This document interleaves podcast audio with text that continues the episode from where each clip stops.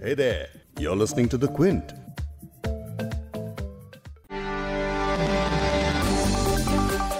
Corona virus जैसी महामारी से निजात पाने के लिए तो वैक्सीन बनाई जा रही है उम्मीद ये है कि जल्द दुनिया से वायरस हमेशा के लिए खत्म भी हो जाएगा लेकिन समाज में सालों से एक ऐसा वायरस है जो लगातार दिमाग पर वार करता है और महिलाओं के प्रति उनकी मानसिकता को बीमारू बना देता है। इस वायरस का आज तक कोई इलाज नहीं मिल पाया। जब मीटू जैसे कैंपेन शुरू होते हैं तो दो चार दिन के लिए खूब शोर शराबा होता है, लेकिन अब एक बार फिर इसकी चर्चा हो रही है। बॉयज़ लॉकर रूम ने एक बार फिर सोशल मीडिया पर लोगों को झंडा उठाने का मौका दे दिया है। अगर अब तक आपने इसके बारे में नहीं सुना है तो हम आपको बता देते हैं। दिल्ली के टॉप स्कूल्स में पढ़ने वाले कई लड़के एक इंस्टाग्राम ग्रुप से जुड़े हैं, जिसका नाम बॉयज़ लॉकर रूम रखा गया था। इस ग्रुप के कुछ स्क्रीनशॉट्स सोशल मीडिया पर आते ही तहलका मच गया, क्योंकि उनमें ये 17-18 साल के लड़के अपनी ही क्लास या स्कूल के लड़कियों के बारे में भद्दी और अश्लील बातें करते दिख रहे हैं। ग्रुप में नाबालिग लड़कियों की अश्लील तस्वीरें भी पोस्ट हो रही थी, उन्हें मॉर्फ और ऑब्जेक्टिफाई किया जाता था, सिर्फ़ इतना ही नहीं, लड़कियों के साथ गैंग रेप करने की बात भी इस ग्रुप में चल रही थी।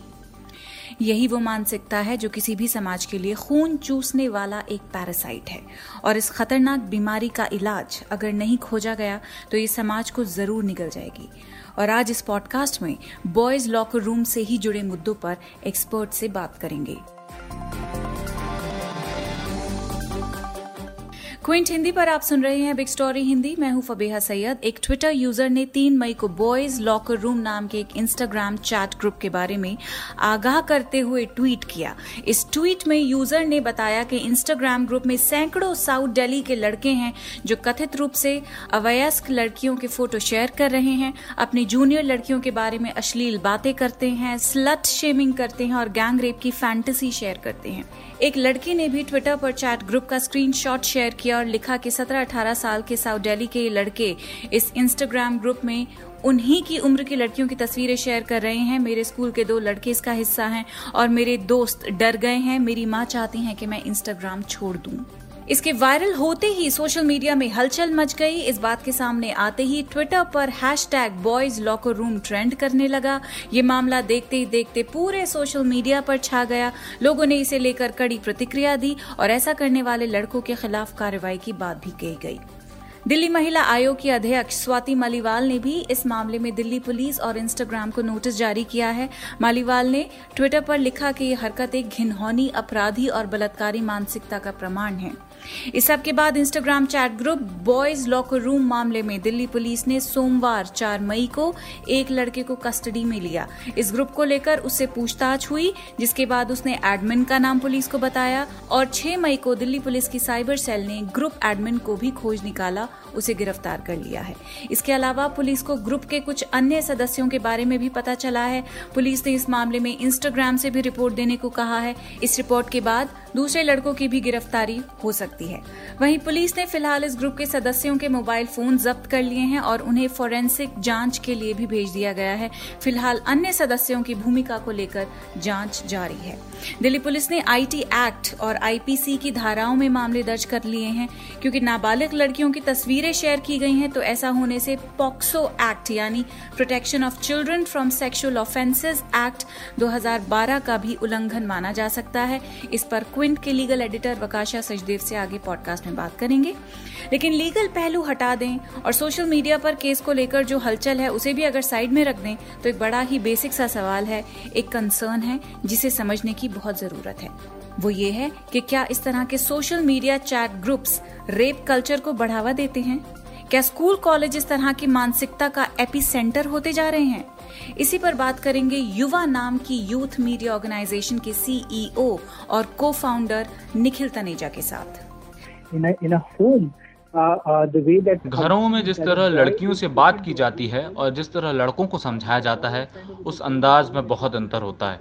जब किसी लड़की को बताया जाता है कि उसे किस तरह बात करनी चाहिए क्या पहनना चाहिए कैसा बर्ताव करना चाहिए जब उसे कहा जाता है कि वो लेट नाइट बाहर नहीं जा सकती तो इन सब बातों के पीछे जो प्रस्पेक्टिव होता है उसके हिसाब से लड़की को एक ऑब्जेक्ट जैसा समझा जाता है जिसे किसी तरह का खतरा हो तो लड़कियों के जीवन की शुरुआत से ही अगर उनको लेकर ऐसी बातें मीडिया या पॉप कल्चर में उनके घरों से लेकर स्कूल और कॉलेजेस तक होती हैं, जिनमें उनको एक कमोडिटी या किसी वस्तु जैसा समझा जाने लगे तो इन बातों की वजह से उस लड़की के ह्यूमन यानी इंसान होने को नज़रअंदाज करना आसान हो जाता है। और यही प्रॉब्लम इंडिया जैसी कंट्री में दूसरी डेवलपिंग कंट्रीज़ के मुकाबले रेप इतना कॉमन इसलिए है क्योंकि यहाँ औरतों को इंसान न मानते हुए उनकी डिग्निटी हम छीन लेते हैं।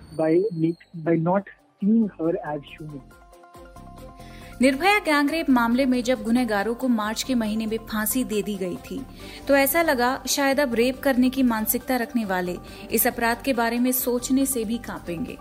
निर्भया के गुनहगारों की फांसी के दिन कई जगह जश्न भी मनाए गए।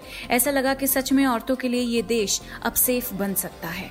लेकिन तभी बॉयज़ लॉकर रूम जैसी घटनाएँ सामने आ जाती हैं और जख्मों को फिर से हरा कर देती हैं। जी हाँ घटनाएँ। बॉयज़ लॉकर रूम से पहले भी ऐसा एक केस मुंबई में हुआ था। दिसंबर 2019 में मुंबई के एक टॉप रैंक स्कूल ने 13 से 14 साल के आठ लड़कों को सस्पेंड किया था। इन लड़कों ने एक व्हाट्सएप ग्रुप पर अपनी कई फीमेल क्लासमेट्स के बारे में हिंसाजनक और यौन टिप्पणियाँ की थी। मुंबई मिरर की खबर के मुताबिक 100 पेजों से ऊपर की चैट में पता चलता है कि लड़के बॉडी शेमिंग कर रहे थे और रेप गैंग बैंग जैसे शब्दों का भी इस्तेमाल कर रहे थे। पूरी चैट के दौरान लड़कियों को कथित रूप से कचरा कहकर संबोधित किया गया। जब दो लड़कियों ने स्कूल जाने से मना किया तो उनकी माओ ने स्कूल प्रशासन से बात की और तब ये मामला सामने आया। फ़िलहाल बॉयज़ लॉकर रूम में शामिल लड़कों पर आईटी एक्ट और आईपीसी के तहत कार्रवाई की जा रही है। वकाशा सचदेव से समझते हैं इसका लीगल पहलू। यहाँ पे एक बहुत इंपॉर्टेंट चीज़ जो याद रखना पड़ेगा कि ये बस गंदी बातें के बारे में नहीं है। वो भी प्रॉब्लमेटिक है, वहाँ पे भी जैसे लोग ने बताया कि वहाँ पे रेप कल्चर का जो बलात्कार का जो कल्चर है, जो सिस्टम बन जाता है, उसका फ़र्क पड़ जाता है बातें से ही। और यहाँ पे इन इन लड़कों का जो एटीट्यूड है और उनके जो कारनामे है, उसको, उससे अफेक्ट हो जाते हैं। पर यहाँ पे जो बहुत इंपॉर्टेंट चीज़ याद रखना चाहिए कि यहाँ पे उन्होंने और भी चीज़ें की हैं जो एब्सोल्युटली गैर कानूनी चीज़ें फ़ोटोज़ भेज रहे थे ये ऐसे नहीं है कि ये आ, कि ये लोग जाके कुछ पॉन वेबसाइट से जाके कुछ डाउनलोड कर रहे थे। ये एक्चुअल लड़कियों के जो फ़ोटोज़ थे वो उनको शेयर कर रहे थे और उसको मॉफ कर रहे थे। और ये जब होता है तो ये एक्चुअली अब कानून के खिलाफ है। आ, अगर हम देखें तो आ, ये चीज़ें दंडनीय अपराध है यहाँ पे जो अप्लीकेबल है। तो यहाँ पे एक तो है कि आईटी एक्ट जो है इंफॉर्मेशन टेक्नोलॉजी एक्ट जो साइबर चीज़ें के लिए है वो उसके अंदर आ जाते हैं। आईपीसी के भी ऑफेंसेस बन जाते हैं यहाँ पे। पॉक्सो एक्ट का भी रेलिवेंस होगा। अगर आपको, या पता होगा पॉक्सो एक्ट वो protection of children from child from sexual offences act ये बच्चों के लिए प्रोटेक्शन के लिए है, उनको बचाने के लिए है, कि उनको भी, उनके अगेंस्ट सेक्सुअल ऑफेंसेस ना हो, बलात्कार ना हो तो उसके लिए सेपरेट ऑफेंसेस होते हैं। एक तो अगर हम आईटी एक्ट को देखें, उसमें वायलेशन ऑफ़ प्रिवेसी का एक होता है सेक्शन 66 ई तो यहाँ पे चाहे लड़कियाँ का जो फ़ोटो हो, जो अठारह साल के से कम है या बड़े हैं अगर कोई भी लड़की के जो इमेजेस के, जो उनके प्राइवेट एरिया के उन्होंने फ़ोटोज़ लिए हैं और उसको शेयर किया गया है, उनके बिना ये बिना कंसेंट के ही शेयर हो रहे हैं सब फ़ोटोज़ तो ये सेक्शन 66 ई का वायलेशन हो जाता है। इसमें तीन साल का सज़ा है दो लाख तक फ़ाइन भी हो जाता है।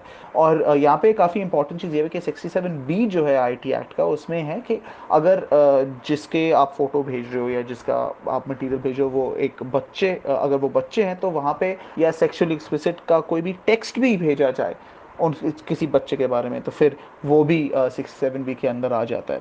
और इसके लिए सज़ा होता है पाँच साल फाइन भी लग सकता है आपके अगेंस्ट दस लाख का। आईपीसी के अंदर 354 सी एक स्पेसिफिक उन्होंने नया ऑफेंस बनाया था 2013 में।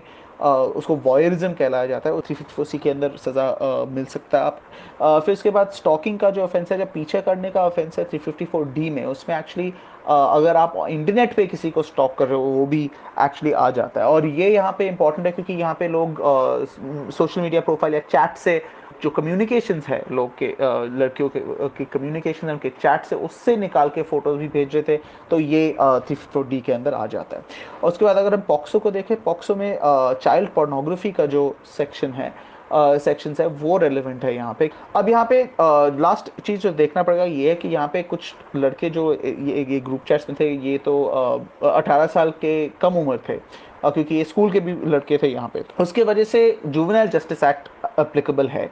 तो इसका मतलब ये है कि अब जो भी लड़के हैं जो 18 साल की उम्र से कम हैं उनके अगेंस्ट क्रिमिनल कोर्ट्स में नहीं जाएँगे केस नहीं चलेगा। तो वहाँ पे जुवेनाइल जस्टिस बोर्ड के सामने जाएगा और वहाँ पे आपको याद होगा कि वहाँ पे सज़ा तो मैक्सिमम वहाँ पे तीन साल का होता है। पर ऑब्वियसली यहाँ पे क्योंकि अगर हम देखें कि ये जो ऑफेंसेस है यहाँ पे वो तो आ, उसका ज़्यादातर तीन साल तक ही सज़ा है। तो अगर वो सब देख ले तो फिर उसके तौर पे अगर तीन साल की भी सज़ा मिल जाए तो एक्चुअली उनको कम सज़ा नहीं मिल रहा है और लोगों से। पर यहाँ पे ऑब्वियसली कुछ आइडिया नहीं है कि कितना सज़ा मिलेगा और क्या होगा इन लोगों के साथ तो उसका कुछ गारंटी नहीं है। क्या कभी भारत जैसा समाज औरतों के लिए सुरक्षित बन पाएगा? क्या रेप कल्चर कभी खत्म हो पाएगा?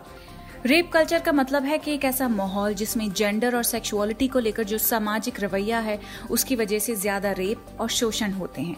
और ऐसा माहौल जहाँ महिलाओं के खिलाफ यौन हिंसा को नॉर्मल मान लिया जाता है।